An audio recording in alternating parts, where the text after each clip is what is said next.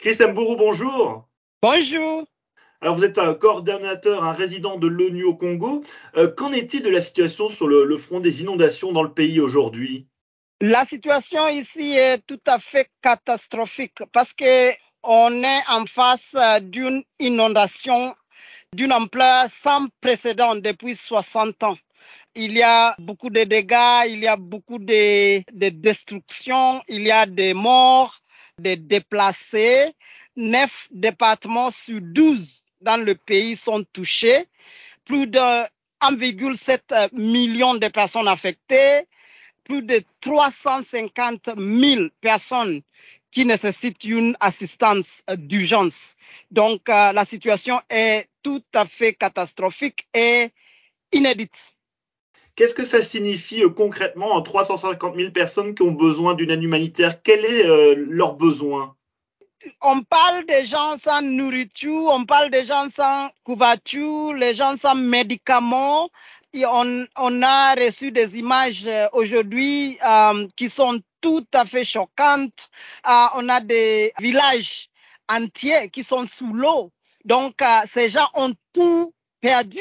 Donc, euh, quand on parle des, besoins, on parle de tout, tout, tout qu'il faut pour euh, l'existence d'un être humain. Donc vraiment, c'est une situation qui nécessite euh, euh une euh, aide urgente. Et nous, euh, dans le système des Nations Unies, nous sommes en train de faire appel à tous les partenaires, à tout le monde, à de ramasser les moyens possibles pour secourir la population touchée.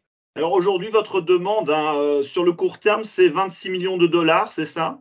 Oui, euh, c'est ce qui a été calculé pour euh, faire face à cette situation. Le gouvernement euh, congolais est en train de faire des efforts pour faire face à la situation. Ils ont ouvert un fonds où ils ont versé euh, l'argent et ils ont demandé aux partenaires d'aider en versant l'argent dans ces fonds. Donc, euh, on, on, estime que euh, on a besoin de 26 millions de dollars pour les besoins financiers. Certains acteurs humanitaires sont déjà sur le terrain pour apporter des vivres et d'autres articles de première nécessité. Nos équipes des Nations Unies sont déjà euh, dans les zones inondées. On a fait une évaluation conjointe euh, entre le système des Nations Unies et les gouvernements euh, qui a dressé la liste des besoins. On est en train de travailler avec euh, tous les acteurs humanitaires dans le pays, mais aussi avec les partenaires qui sont dans le pays pour voir en ce que nous pouvons aider les gouvernements dans cette urgence. Le problème, c'est que beaucoup de sinistrés sont inaccessibles aujourd'hui parce que leur village est inondé et, et, les secours ne peuvent pas arriver. Oui, il y a, euh, parce que comme vous le savez, le, le fleuve Congo a débordé, donc euh, il y a beaucoup de, de, villages où on ne peut pas atteindre. On avait euh, pensé à, à, aller là-bas par avion, par hélicoptère, ce n'était pas possible.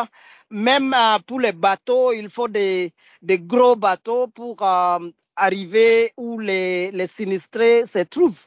Donc, euh, vraiment, c'est une situation d'une agence très, très catastrophique.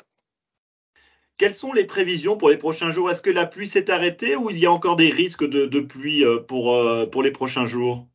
C'est vraiment imprévisible hein, parce que euh, à un moment euh, il s'arrêtait à pleuvoir, mais dans les, deux derniers jours, on a constaté qu'il continue à pleuvoir. On nous dit que dans l'extrême nord, il y a une euh, réduction de pluie. Les pluies sont baissées, mais vraiment dans la plupart du pays, on assiste à une continuation des situations catastrophiques. Et un grand merci d'avoir répondu à nos questions.